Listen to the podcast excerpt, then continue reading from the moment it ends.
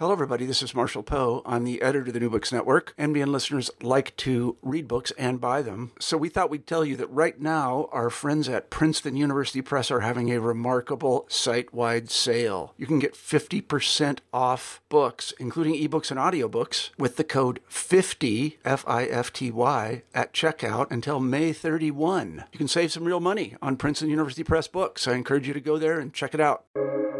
Welcome to the New Books Network. Welcome to the New Books Network. I'm your host, Roberto Mazza, and today, for the Middle Eastern Studies series, my guest is Andreas Guidi.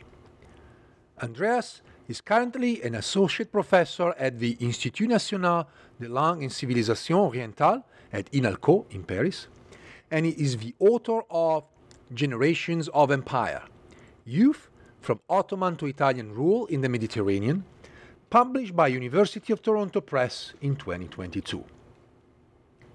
In 1912, Italy occupied Rhodes, It was an Ottoman town inhabited by Greek Orthodox, Muslim Jews, and even some Catholics.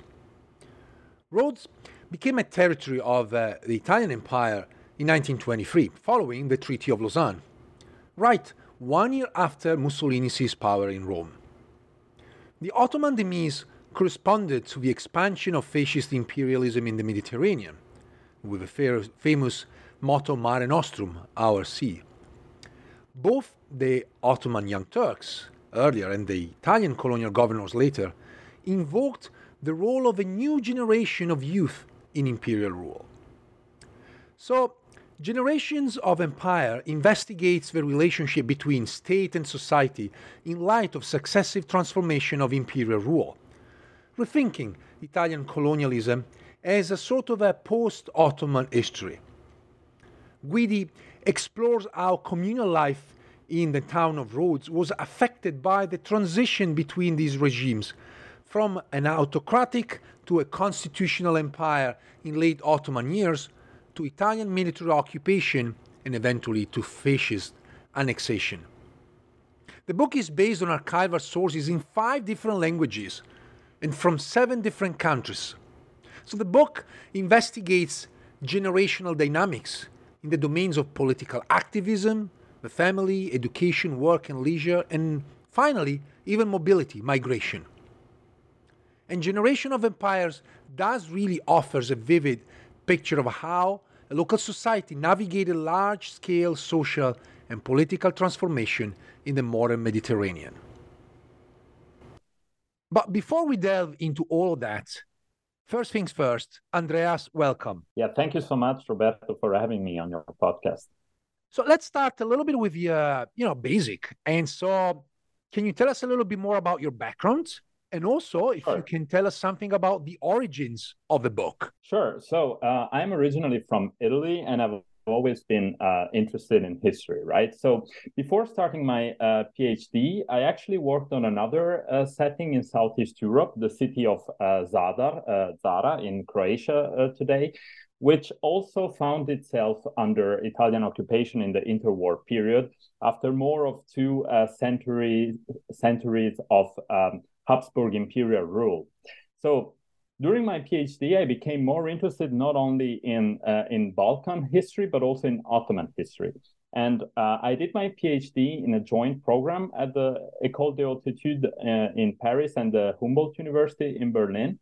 And uh, there, I decided to expand my uh, research by choosing another case study uh, that concerned Italian occupations in the region. So in this case, it was the Dodecanese. Uh, we're talking about islands in the uh, Aegean Sea, so at the southeastern corner of today's uh, Greece, basically. And these islands are also very close to the coast of Anatolia. You can literally see uh, the mountains uh, of Turkey uh, only a few miles away from from the Dodecanese and Rhodes. So although I have chosen this uh, very narrow focus of uh, Rhodes town uh, for my for my uh, PhD thesis.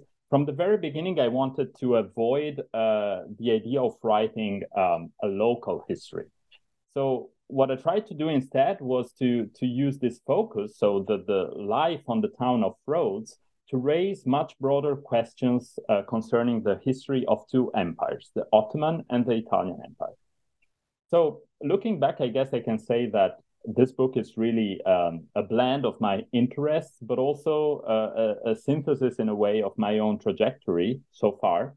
And uh, I'm particularly happy and grateful when I think of this book as also a possibility uh, for a dialogue between different historiographies. So, on the one hand, the history of Southeast Europe or the Balkans, then, of course, also Ottoman history, which also includes the post Ottoman world.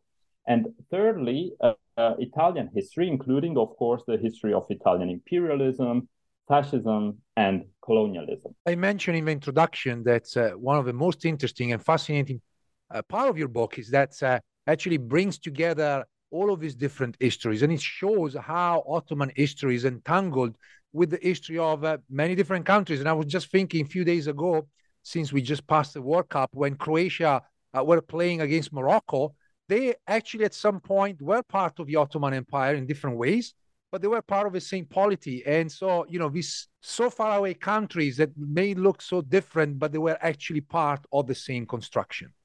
So let me bring to my my question about, uh, uh, you know, again, sort of a, the the basic of a book. So the book, as you said, is about Rhodes and the period between Ottoman and Italian rule. So I was wondering if you can summarize for us you know, just basic information about the island, its population, and also how the Italians came to rule it. Right. So I guess most listeners are pretty familiar with the uh, Italian Ottoman War that uh, is also called Trablusgarp Savaşı in Turkish or Guerra di Libia uh, in Italian.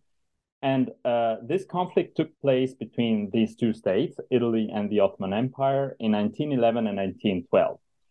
The main stage of this conflict was indeed the North African territory that uh, corresponds roughly, at least, to today's Libya. So it was, on the one hand, part of the European scramble for Africa, right? Italy trying to seize the last available territories uh, in North Africa.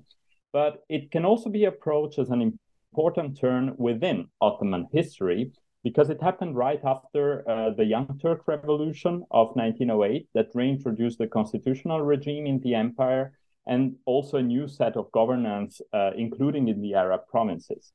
Now, fewer listeners might know that this conflict actually had broader implications in the Mediterranean. So, for example, there were naval operations uh, in the Adriatic, at the Dardanelles, and most important for us today, they also led to a side operation by the Italian Navy in the Aegean.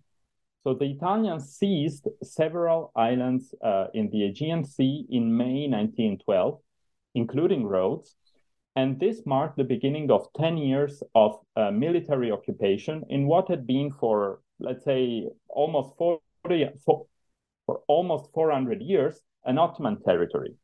This Ottoman territory was called in the 19th century the Vilayet of the Archipelago, or in Ottoman, Cezayiri Bahri Sefid Vilayeti. And uh, Rhodes had been, at least for a couple of decades, the capital of this uh, vilayet, of this province. So Rhodes was an important town within the Ottoman and the Mediterranean uh, world, although, of course, it was not comparable to booming port cities of the time uh, such as those that have been recently studied by uh, Malte Fuhrmann, for example, Smyrna, Salonika, or even, of course, the, the, the empire's capital, uh, Istanbul. But what is very interesting about Rhodes is that it had a, a confessionally diverse population that stood out even in an empire where diver- diversity was uh, was fairly common.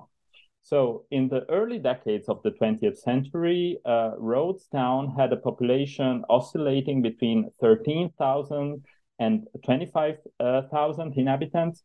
And this population consisted uh, in quite balanced numbers of uh, Greek Orthodox, or more precisely, the, the Rum community of the Ottoman Empire, Sephardic Jews, and Muslims. There were also some Catholic families, and indeed, the number of Catholics came much closer to that of other communities during Italian rule, so after 1912. And this was also the result of the fact that immigration of Italian citizens was favored by uh, Italian colonial rule. So let's go back very briefly to 1912. Uh, at the start uh, of the occupation, there was no consensus concerning the duration of, uh, you know, the stay uh, on the island. Although it was pretty clear that Rhodes had a, a strategic place within a much larger vision, I would say, um, of a sphere of influence uh, for the Italian Empire in the Levant. So, as we know, the decade between 1912 and 1923 uh, was characterized by a heavy political turbulence in the region. We have the Balkan Wars, we have World War One, the Greek-Turkish War, and Rhodes remained under Italian occupation and formal Ottoman sovereignty until 1923. So, in a way, it was, of course, impacted, but not directly by all this uh, turbulence. And it was, in a way, in the eye of the storm. Eventually, then in 1923, uh, the Ottoman Empire's demise was also sealed by the Treaty of Lausanne. And this treaty also marked the beginning of a sovereign and civil administration by Italy, so replacing military administration. What is even more interesting is that Italy itself uh, experienced a very uh, radical change in terms of political structures in this uh, around this moment because as you know mussolini and his fascist party seized power in italy in october 1922 uh, so right before the negotiations at lausanne uh, started. And so for me rhodes became an object to study at the same time the post-ottoman world but also fascist colonialism on the ground Italian rule uh, in the Dodecanese and including Rhodes lasted until the end of World War II.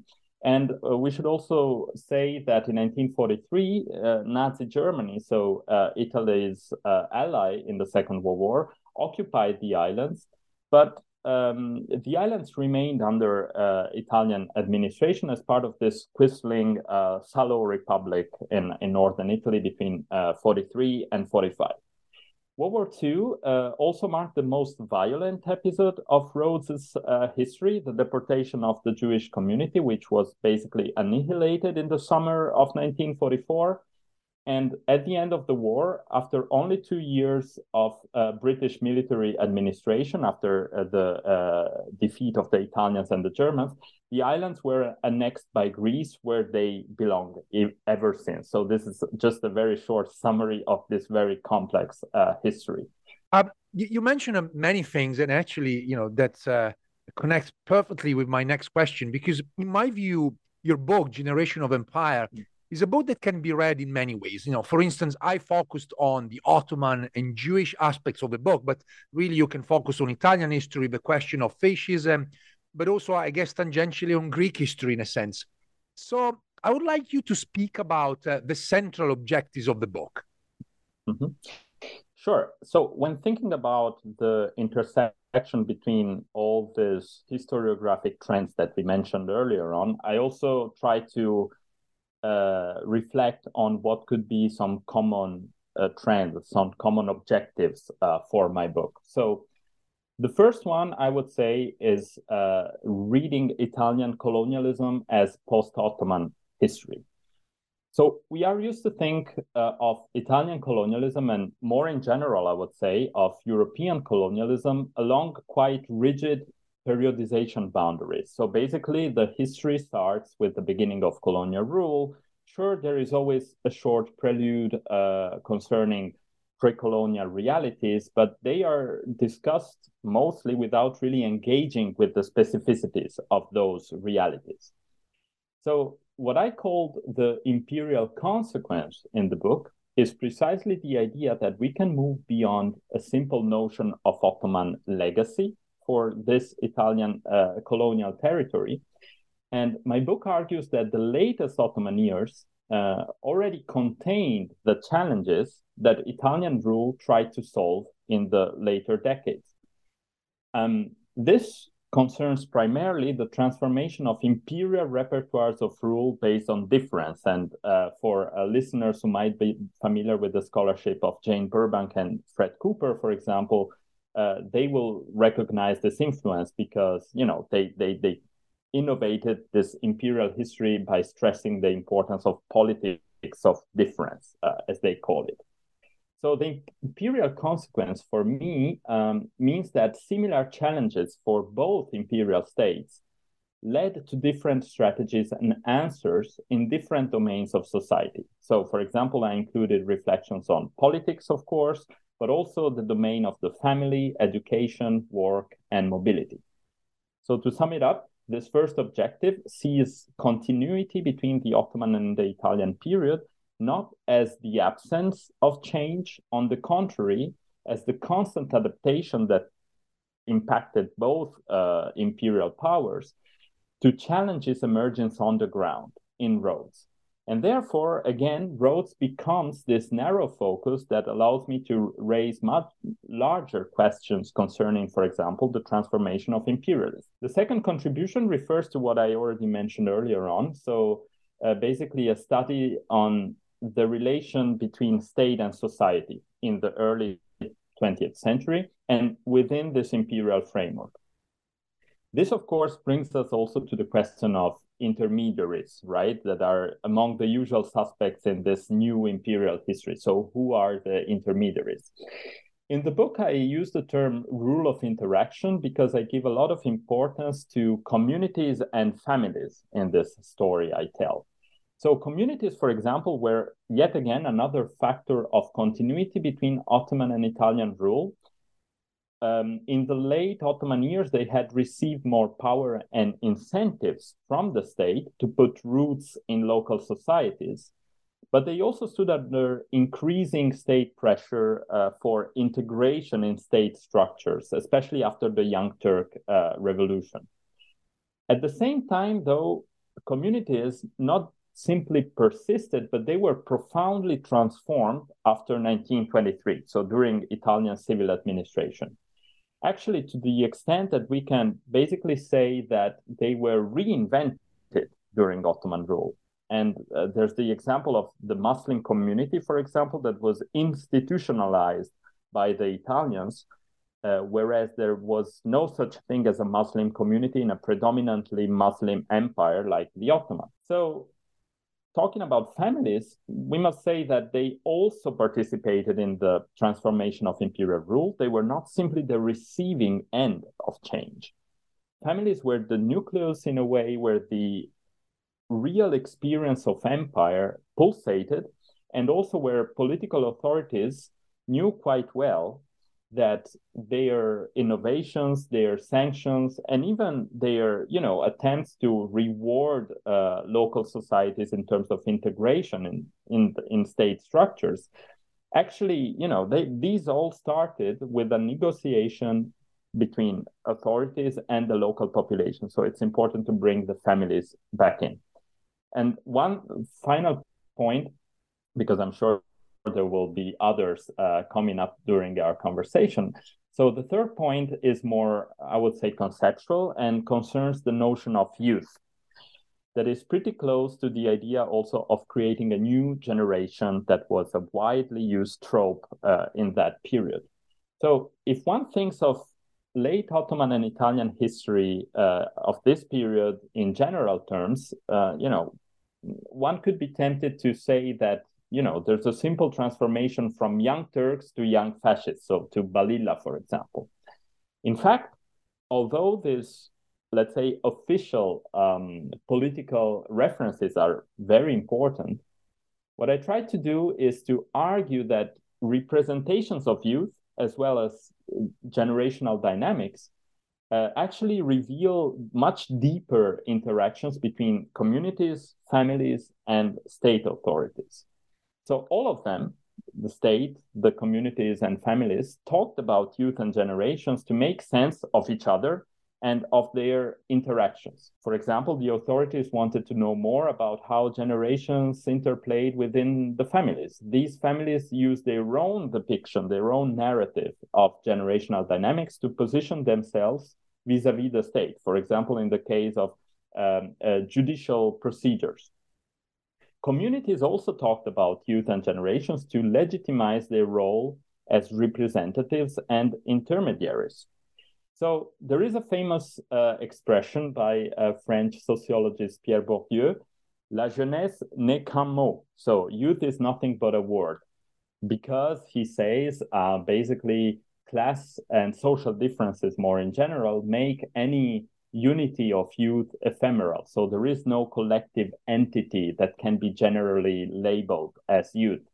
This is certainly true, but I also argue that uh, by looking at uh, how this word was used through the lens of the historian, we can actually retrieve, um, for example, the meaning of these interactions that I talked about.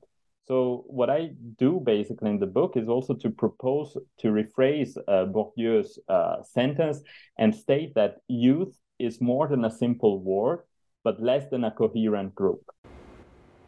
We will certainly discuss uh, youth with more details later, but here I have a question about uh, Italian history, I guess. Uh, I, as I recently interviewed uh, Vanda Wilcox for the New Books Network about uh, her book, The Italian Empire and the Great War, I actually found it very interesting and very important at the same time that more works like yours uh, are discussing the colonial and imperial history of Italy. And so I, I was wondering if you can speak a little bit more about the Italian historical side of your book.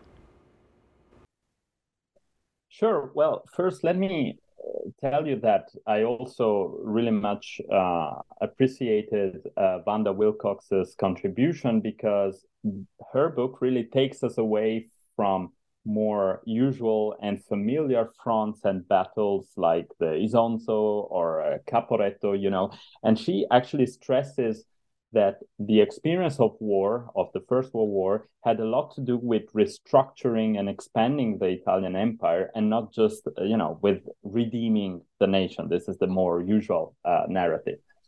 I also acknowledge other very important works that uh, have appeared uh, recently and that really help us rethink contemporary Italian history as colonial and even post colonial history without discarding, of course, the topic of nation building that remains very important. For example, I would just mention uh, the book by Roberta Pergher about Mussolini's nation uh, empire, but also more recent books by Stephanie Malia Hom and Pamela Ballinger. And more specifically for the Dodecanese, uh, two authors uh, have have uh, written extensively on on this uh, Italian period. Filippo Espinoza in Italy, and Valerie McGuire um, yeah, with her book Italy's Sea. So, what my book does in this regard within this discussion is to think that not only were nation and empire building strictly interwoven processes, but also that Italy built its empire on the basis of pre existing imperial realities. In this case, in the case of Rhodes, uh, uh, in the case of Rhodes, an Ottoman local reality. So a second point concerns more specifically the discussion of fascism in the modern Mediterranean. We are used to associate fascist colonialism with the idea of Mare Nostrum, right? This is the first trope that comes to our mind because it relates to this ambition to control the Mediterranean. Actually, only a few studies uh, tackle fascism as a part of a more plural uh, landscape in the Mediterranean, where you see other political entities and movements. Here, I would just briefly mention uh, the research by Alexis Rappas that investigates contacts and rivalries between Italian, British, and French imperialism in the interwar uh, Eastern Mediterranean, for example, including Cyprus and the and the mandates. But in my case, focusing on Rhodes uh, again has another advantage that is to think about fascist colonialism in competition with other forces. So, for example, this applies to the surrounding states and communities, uh, for instance, uh, Kemalist Turkey or the Greek nationalist diaspora that was pretty much active in, in the whole uh, Eastern Mediterranean. But also, um, you know, the interactions with these forces in Rhodes, not just taking Rhodes as a and the Dodecanese as a reference. So once again, um, fascist colonialism was something I argue to build and mold by interacting with the local setting. So I interpreted uh, fascism first of all as a set of uh, rhetoric signs, let's say, a language that could be appropriated by local families in specific configurations and situations. Um, also, fascism was a set of institutions, such as, for example, the youth organizations linked to the party or the black shirts uh, militias. And thirdly, and also closely connected to the previous two elements, uh, fascism was a form of belonging that reinforced this idea of colonial separation. And I will give a very brief example on this point. So, being full member of the fascist party was something reserved to full Italian citizens, right? So access to youth organizations was open to everyone, but only full Italian citizens could become full members of the party. Now, this is important because the majority of the local population in the Dodecanese had a sort of second class citizenship, the cittadinanza egea, that the authorities actually saw as a form of subjecthood. So citizenship was more like a formal uh, denomination. Um, and this implied the absence of full integration in the national body politic. So this is very interesting because uh, young Rhodians could dream of becoming fascists, but then differences in terms of, of citizenship regimes could prevent them uh, from, you know, performing as fully uh, integrated in fascist structures after they turned 21, so as adults. It was a very uh, interesting question for me to address. So, your work is a mix of uh, Ottoman, Italian, Jewish, Greek histories, which also means you have to deal with uh, sources and different languages. And I was just wondering if you can give us a brief sense of the material that you have used. You already talked about the literature, uh, but uh, if you have anything that you want to add also uh, where your book is placed in the current literature. Yeah, thank you, Roberto. Actually, the issue of sources is so fascinating that I wish I could take you on a much longer uh, trip to Rhodes to give you a more precise uh, glimpse of, of actually the, the material I worked on.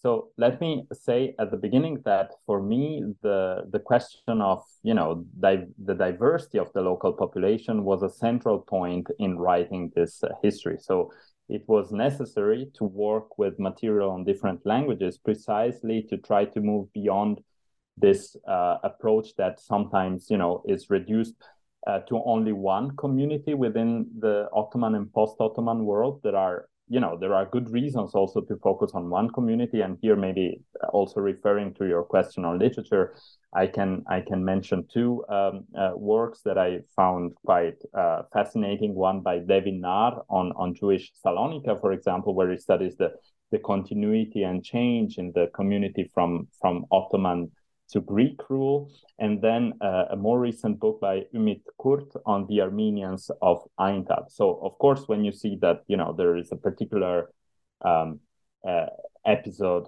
uh, or where you see the emergence of a particularly brutal form of state violence, uh, including genocide, it makes a lot of sense to retrieve the story of one uh, community. But I was more interested in in also looking at the interactions between uh, different confessions and so on. So to go back to the question of uh, archives, um, on the one hand, uh, there is a very rich and diverse documentation in Rhodes itself, uh, more particularly at the Greek State Archive. So when I asked the archives director to have a look at the Ottoman documents that are more uh, that are less frequently used by the historians who visit the, the center, uh, she just basically gave me the glasses and the mask and, and gloves and you know because they were covered uh, with dust. And this is really like the experience that every young historian kind of uh, dreams of. So a particularly interesting resource uh, that I found in Rhodes is the collection of the local Italian police, the Carabinieri, that was discovered or at least recovered uh, a couple of years ago in 2013. Thanks, among others, to the work of uh, Italian historian uh, Marco Clementi, that I want to acknowledge here because he also supported me during my research. Then there is a very rich collection of sources concerning the Italian administration that has remained in Rhodes. And I already mentioned the Ottoman documents that pertain to tribunals or correspondence with uh, state ministries. and there are also, of course, the like smaller archives of Greek Orthodox institutions, for example, the secondary school uh, that we will maybe mention later on, but also the communal bodies, the local newspapers, and so on. For the Jewish community, the material I use is mostly in French, and you can find it in uh, Rue La Bruyère in the ninth uh, arrondissement in Paris at the archives of the Alliance Israélite Universelle that are also incredibly uh, detailed in terms of reports from uh, you know the the school directors that don't only talk about schools but many other things. And i also used oral histories that were recorded uh, in the 1970s and also in the 1990s and that are available online uh, for the chapter I wrote on uh, emigration to the US. In Italy, of course, you know, there are the state ministries and their archives, but also uh, the archives of a very important religious congregation, the Frères des Écoles Chrétiennes, that was then Italianized in the Italian period. They also ran an important school, but their material, again, covers many other domains of uh, society. So basically, this is a brief overview of uh, the uh, primary sources I used. I forgot to mention one, the archives of the French consulate uh, that you can uh, visit in, in Nantes. Uh, that, you know, as you probably know, it's a collection that includes reports from all basically French consulates in, in, in the world. So the, the case of Rhodes is particularly interesting because it was an observer, the consul was an observer of uh, a, a, third party, let's say, neither Ottoman nor Italian. So it, uh, it was very useful for me. Let me delve into the chapters now. So in chapter one, uh, you talk about the emergence of youth as a political category. and uh, basically, you're making the point, and I'm quoting from the book, uh, that Rhodes experienced an incepting juvenilization of politics in the late Ottoman era, which became politicization of youth during the Italian rule.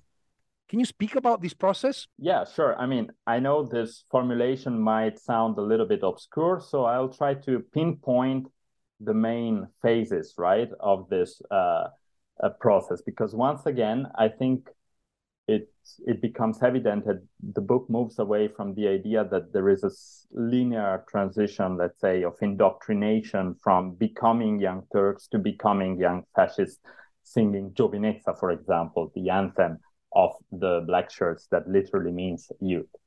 So let's begin with the latest Ottoman years before 1912. Um, I would argue that there was no, at least significant, large scale involvement of youth, for example, teenagers, in, in political factionalism at the time. But there was, you know, this is why I said an incepting phenomenon, because there was a sort of circulation within the political elite that started in those years, especially after 1908, uh, because offices and tenures became more accessible to younger, so not necessarily young, but younger politicians with less wealth. And a good example is uh, Theodoros Konstantinidis, who was elected as a first member of the Ottoman parliament in 1908, so the first sent from uh, from Rhodes. He was in his 30s, and you know his network, his resources were not comparable to more established notables.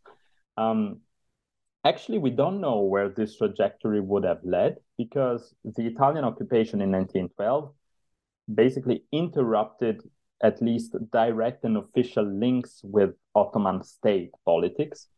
So in those years, actually, in, in the very first months after uh, the beginning of the occupation, youth became a term used by military governors to describe a danger, to describe the profile of the fanatic Greek nationalist, the Greek irredentist that was agitating for the enosis, the union with Greece.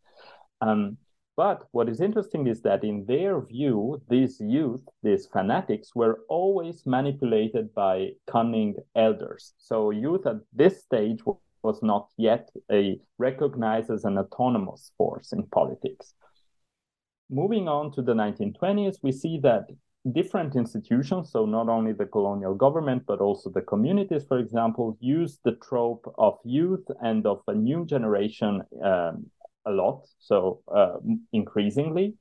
And for example, the Italian governor Mario Lago see saw his mission in creating a, a new generation of loyal subjects. I also add the term local, so it's a loyal and local formula because Lago wanted basically local youth to, at the same time, remain within the boundaries of his government, so basically stay in Rhodes, and of course uh, show allegiance to colonial fascism. This project, of course, bore some fruit, but also, you know, it was also challenged. So in the 1930s, in the last stage, I would say, we see a new period in which youth properly became a political category. And what I mean by that is that talking in terms of youth increasingly corresponded to talking politics per se, talking politics to court.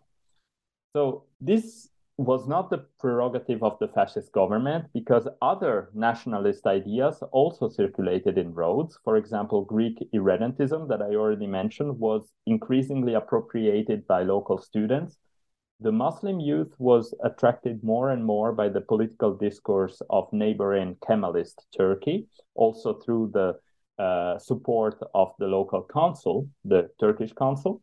And even within the Jewish community, that was usually considered to be the most loyal by the authorities, we see the emergence of new forms of um, political activism around the Zionist revisionist movement in those years, in the 1930s. I'm glad you mentioned, uh, you know, the emergence of uh, uh, these kind of movements. And if we have time, perhaps we can go back to the question of, uh, uh, you know, Zionism and fascism. But I want to move to the to the question of uh, that you discuss in chapter two, uh, which is uh, sort of a relationship between state and family. And I was wondering if you can tell us a little bit more how the family structure and role of the family changed between the late Ottoman era and obsolete Italian rule. Sure. I mean, for a work that you know addresses notions of youth and generations, of course, uh, I thought from the very beginning that a discussion on family should be part of the story. And for me, it was also, you know, an effort to mix in a way a qualitative and quantitative uh, analysis of the sources. So, for example, using at the same time petitions and uh, state censuses. Um, if we talk about criteria that are usually um, described by uh, the historians of the family, we could say that they did not change significantly across, you know, uh, the two uh, period of the Ottoman and Italian rule. So, for example, age at marriage, the percentage of unmarried men and women. These factors, of course, change a little bit, but not radically or not only parallel to the political um, uh, phases that I described above, for example. But this stability actually conceals a lot of tension and uh, processes of adaptation. So, for example, uh, what I try to do in the book is to describe uh, marriage, so new uh, family unions, beyond the dichotomy of love versus arranged marriage. That is also a trope that you can find in, in you know in the literature of uh, social history in the early 20th century for example. Secondly for example secondly talking about the household i observed that more and more younger uh, couples form nuclear families. So they kind of live more uh, farther away from the older generation this is not just you know a change in like cultural uh, ideas of of uh, relationships between generations but it also had uh, a material background because we can also observe that real estate property acquires new value in this period. More and more uh, houses are uh, rented for example and this changes the organization of the living space and of the household uh, as i said. And um, then maybe more closely related to the very use of the term youth and generations, I observed in this chapter that families interacting with the state very often describe themselves along these notions by using this notion. And an especially interesting case is that of handout requests. Uh, if you look at the, the language used by these individuals uh, asking for material aid, you can almost say that the fate of the family in the way they describe it, converges with the fate of the fascist empire. So they really put the stress on, for example, cohesion within a family that more and more reflects the cohesion and the mission of uh, Italian imperialism. And they're pretty aware of that. And I would say that this also concerns individuals of different confessions.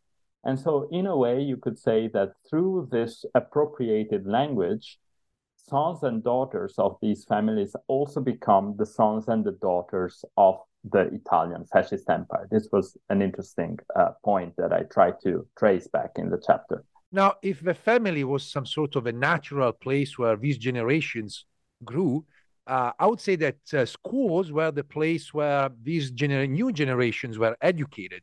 And so, obviously, schools are sort of the uh, uh setting for understanding youth par excellence. So I was wondering if you can give us a sense of how Ottoman education worked in Rhodes. Absolutely. So again, here we are back to this question of how to make this history at the same time Ottoman and Italian. I can uh, jump back very briefly to the question of literature because there are excellent studies on on the late Ottoman years, for example, empire-wide. Um, studies by Ben Fortna or Francois Georgeon here in France that really make the link between the empire's high politics and the foundation of new schools. So school experience becomes increasingly a political experience.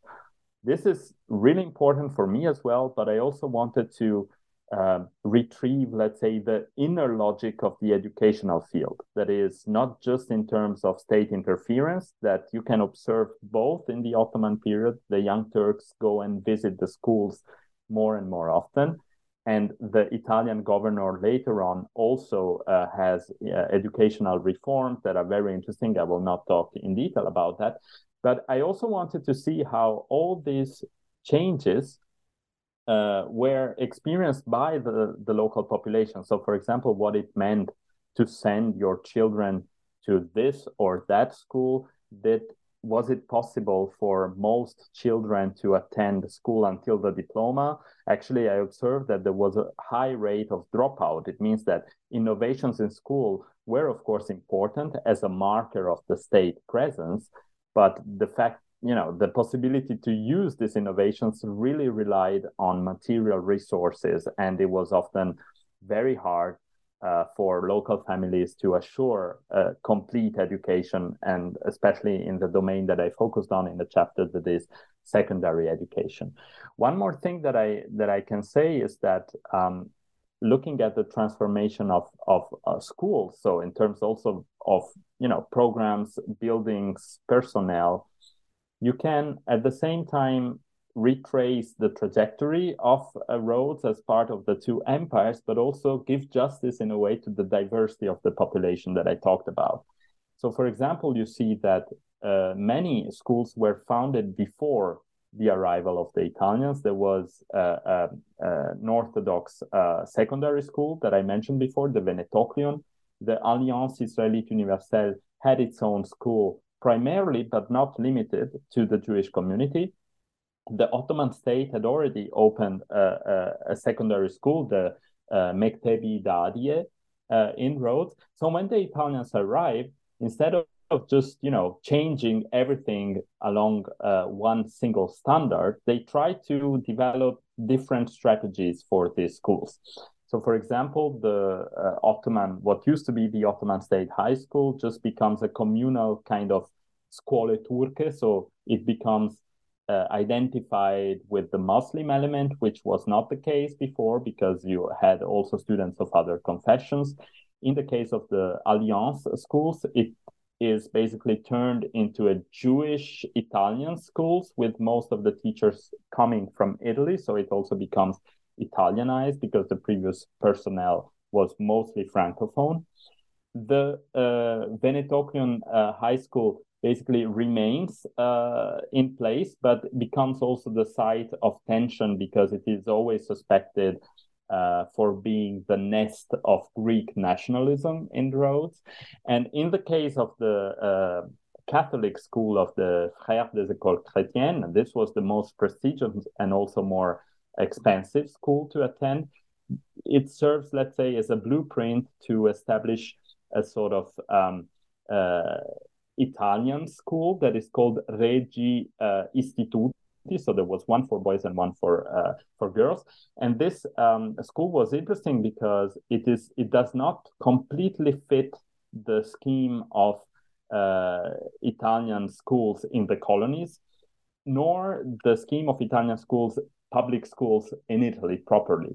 So it was again a, a, very specific arrangement, and this is why we need to look also at the prehistory be, before the arrival of the Italians to understand the specificities of each uh, institution. So again, studying schools is very important to you know retrieve representations of youth, but also to link these representations to the material conditions under which this new generation was supposed to emerge. You anticipated my question, uh, which was very much about uh, this idea that obviously the Italians uh, brought uh, major changes uh, with the introduction of a secondary education, or at least you know they introduced uh, more schools in that sense. And I was wondering if you can perhaps say a few more words about how future generations were educated, particularly focusing on the curriculum. If there are major changes that occurred, mm-hmm. you know, shifting from the Ottoman to the Italians? Yeah. So although the the very trope of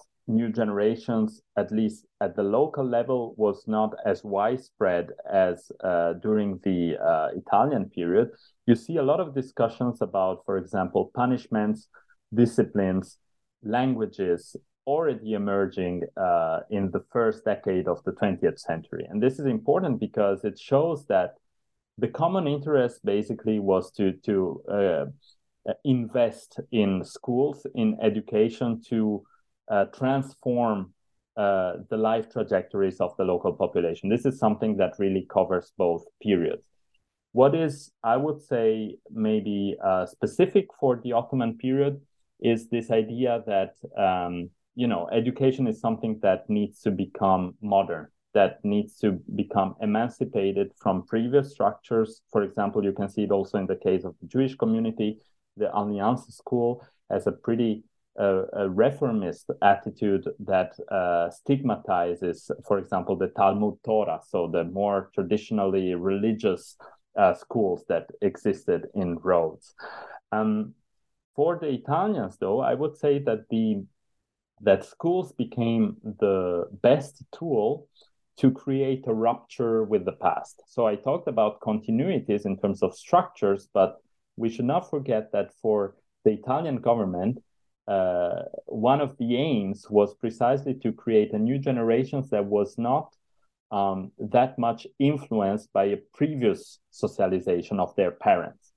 So, of course, exposing uh, local youth to Italian schools, for example, was seen as a, a, a means to foster loyalty. But this again is part of the discourse, you know. So your question is is uh, very important in terms of like what the authorities expected. But if you look uh, more closely um, at you know sources produced within the school, you see that there are a lot of uh, you know uh, there is, there is a lot of incongruency. Uh, there is um, you know prob- everyday problems in terms of uh, funding in terms of discipline and so on and so forth. And i was really interested in this cleavage let's say between this idealized project of a new generation and what actually uh, happens in school buildings you know because this is also how you can uh, uh, you know you can describe this project against this background. Did it really correspond to what the students were experiencing uh, on an everyday basis. Now, moving forward, um, I must say that I fell in love with your chapter dedicated to sport and leisure. There is an amazing story of this guy, Mustafa Bouaji, who was a local bike racer. And, you know, this is a fascinating story to follow through. Now, your point is that sport and leisure played a key role in shaping youth already from the Ottoman times. And so I was wondering if you can speak about this process and perhaps you can share with us uh, some of the stories in this chapter. But, uh, you know, I have a favorite one, which is the one of a Kit Kat Cafe. Yeah, that's an interesting question because actually, you know, this is the only chapter that actually really connects two notions, that of work and leisure. And I think this is important because while looking at all these sources, I realized that institutions, but also families, basically uh, talk about the professional experiences of their relatives, for example, but also their use of free time in the same document. So I, you know, this is a way to connect the the local reality with much broader discussions that happen worldwide by economists, sociologists um, about the value of free time and also the, the dangers, for example, posed to you know public order or morality uh, if more and more like broader and broader segments of the population had access to recreation, to sports, um, and to other free time activities.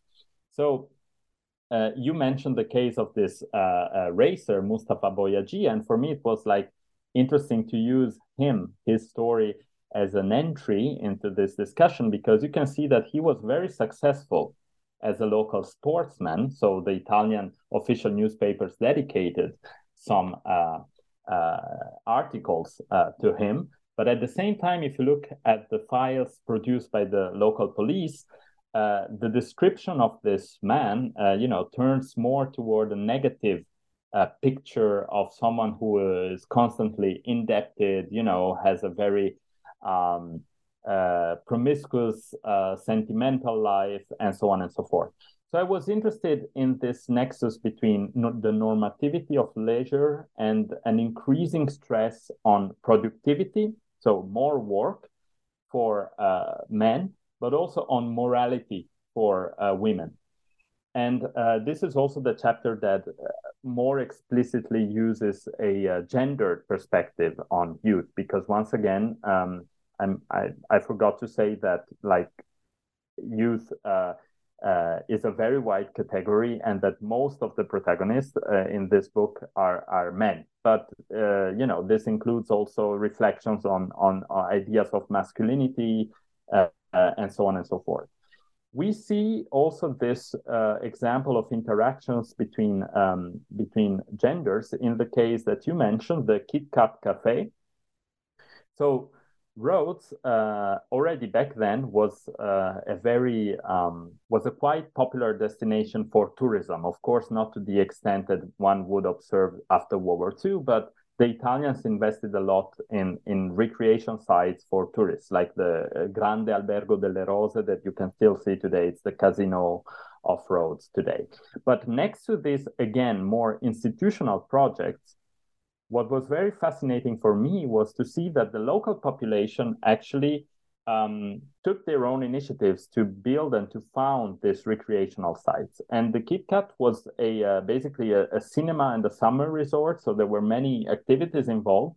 And you can see by following the paper trail uh, of the local police that uh, it was a site where interactions between, for example, Italian soldiers that were themselves, you know, pretty young in their twenties, and local women happened. And sometimes, of course, as you can imagine, these interactions at least raise the suspicion that you know uh, uh, the context between uh, the Italian national body politic in Rhodes and the local uh, population of the Dodecanese would transgress, for example, sexual and moral boundaries. So you know this uh, talking about this institution was a, a talking about this site was a way to give a more vivid picture of everyday life in Rhodes, but also uh, stressing that this everyday life was pretty much linked to to to politics, basically. So, talking about these innovations in the domain of uh, leisure, especially um, concerning the uh, Ottoman period, there is this good example of the uh, sport and cultural club actually called Diagoras that was founded in 1905 and uh, it was part of this pride of the local orthodox community to have its own not just institutions but also uh, again like um, opportunities to you know for the for the their co-religionists the the uh, orthodox youth uh, to meet and mingle and practice sports and so on and so forth. This institution then became also a, a site where uh, books were read, where cultural activities were performed, and the Italians then increasingly had the suspicion that this was also linked to nationalist ideas. So basically, too much Greek culture in an Italian colony.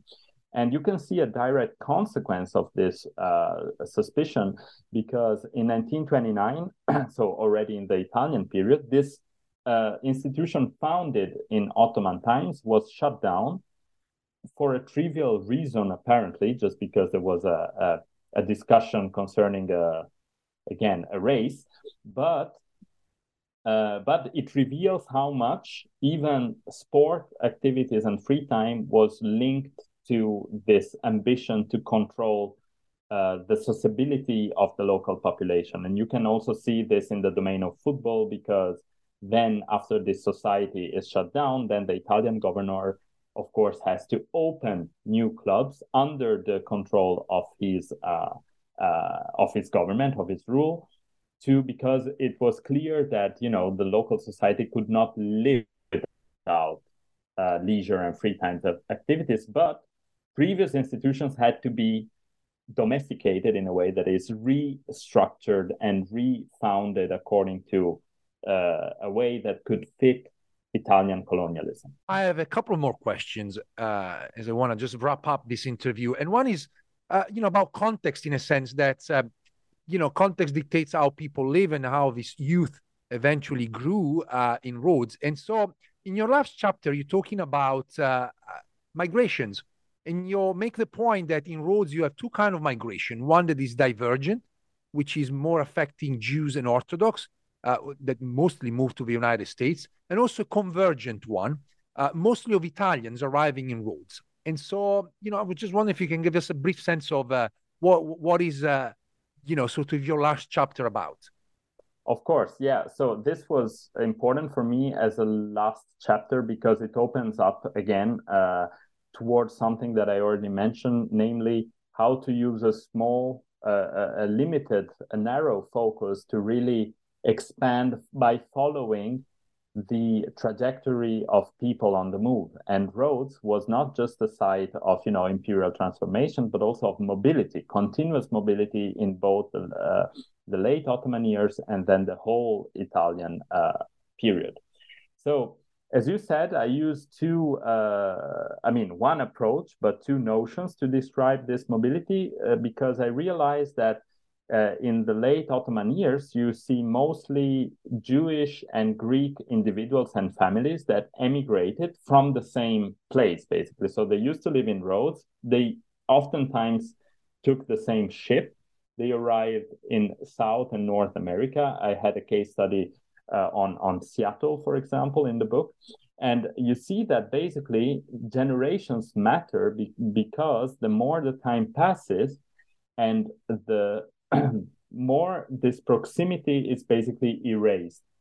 So even though those who arrived in America slept in the same houses, worked in the same factories, for example, at first, you can see that in the a few years later, the first attempts, for example, to to rebuild a community in America also produced a separation of former neighbors, one could say. So there is a this also resulted in two very distinct narratives of emigration. So there is no shared memory of Rhodian emigration that you know includes both the Jewish and the Greek perspectives.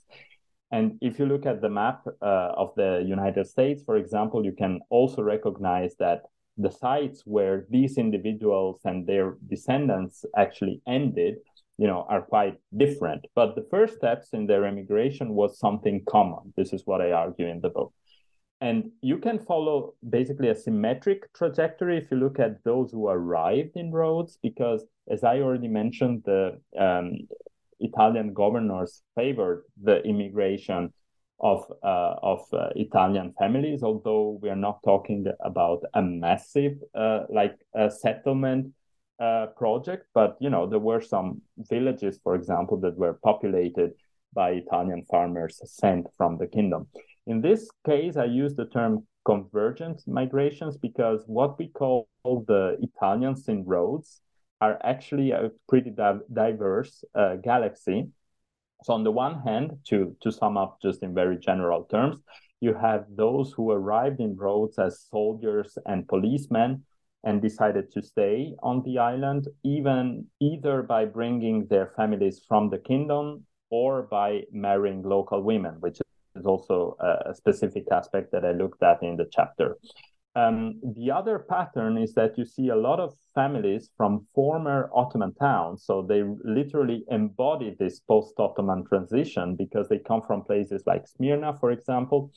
And they arrive in Rhodes uh, in the 1920s. There is no decree of expulsion, let's say, but they see Rhodes as a place where they can start over, you know, and that is more familiar to them than many towns in uh, in Italy properly. So again, it is interesting to see uh, how, on the one hand, the state creates to the state tries to create like a common national identity in this colonial territory, yeah, by you know uh, uh, having these two uh, groups uh, mingle uh, more and more at schools, in the party, and so on and so forth.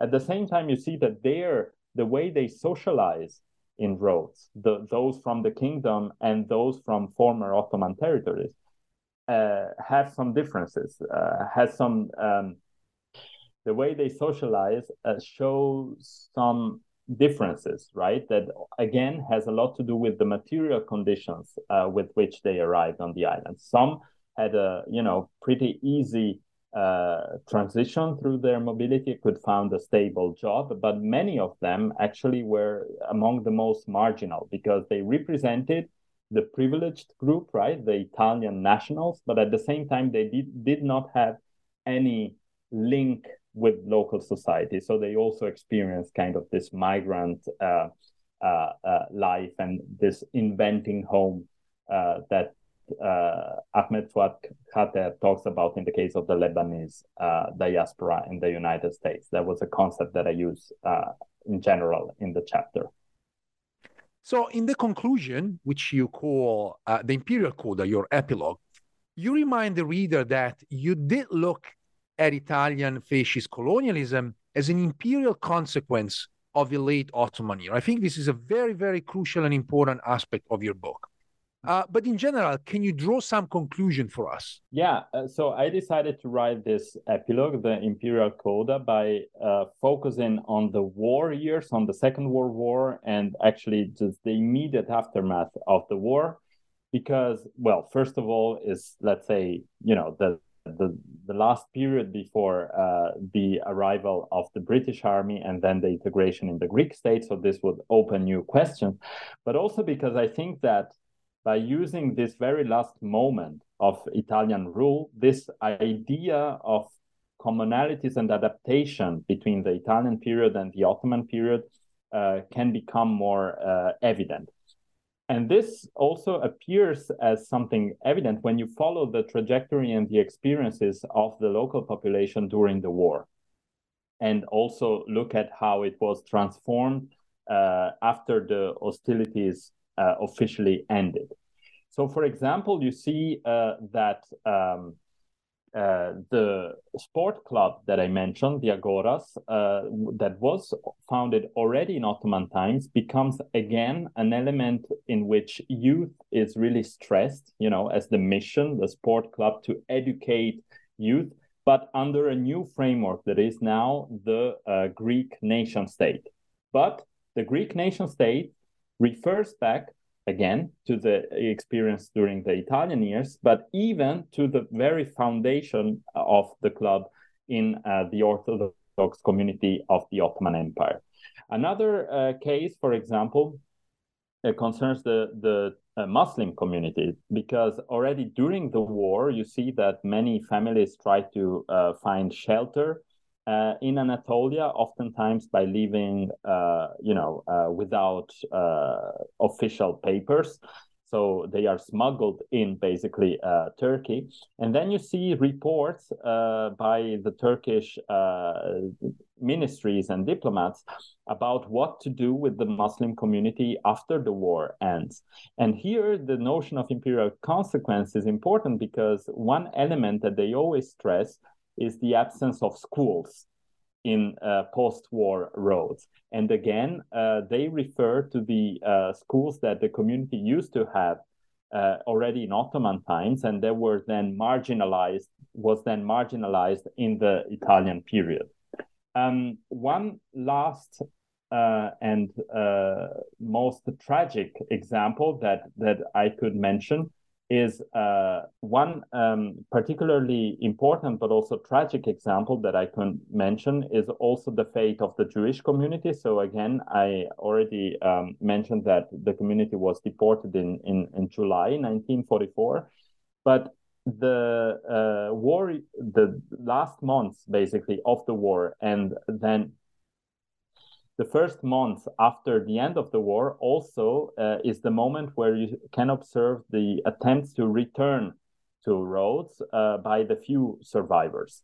And here again, you see families who try to uh, uh start a new life in a totally devastated Jewish neighborhood, in a almost desert uh, part of town that they used to know. And uh, through this very difficult process, you see that they also try to get in touch with relatives who had emigrated in Ottoman times. So once again, with these three examples, you can see how, uh, you know, even after the end of Italian rule, and this is where my narrative stops because I argue that it's also the end of this longer imperial experience, th- there is a common story to be told that uh, concerns the last years of Ottoman rule and the uh, period of uh, Italian administration. This was Andreas Guidi, author of Generations of Empire Youth from Ottoman to Italian Rule in the Mediterranean, published by University of Toronto Press in 2022. Andreas, thank you so much. Thank you for having me. It was a very nice discussion.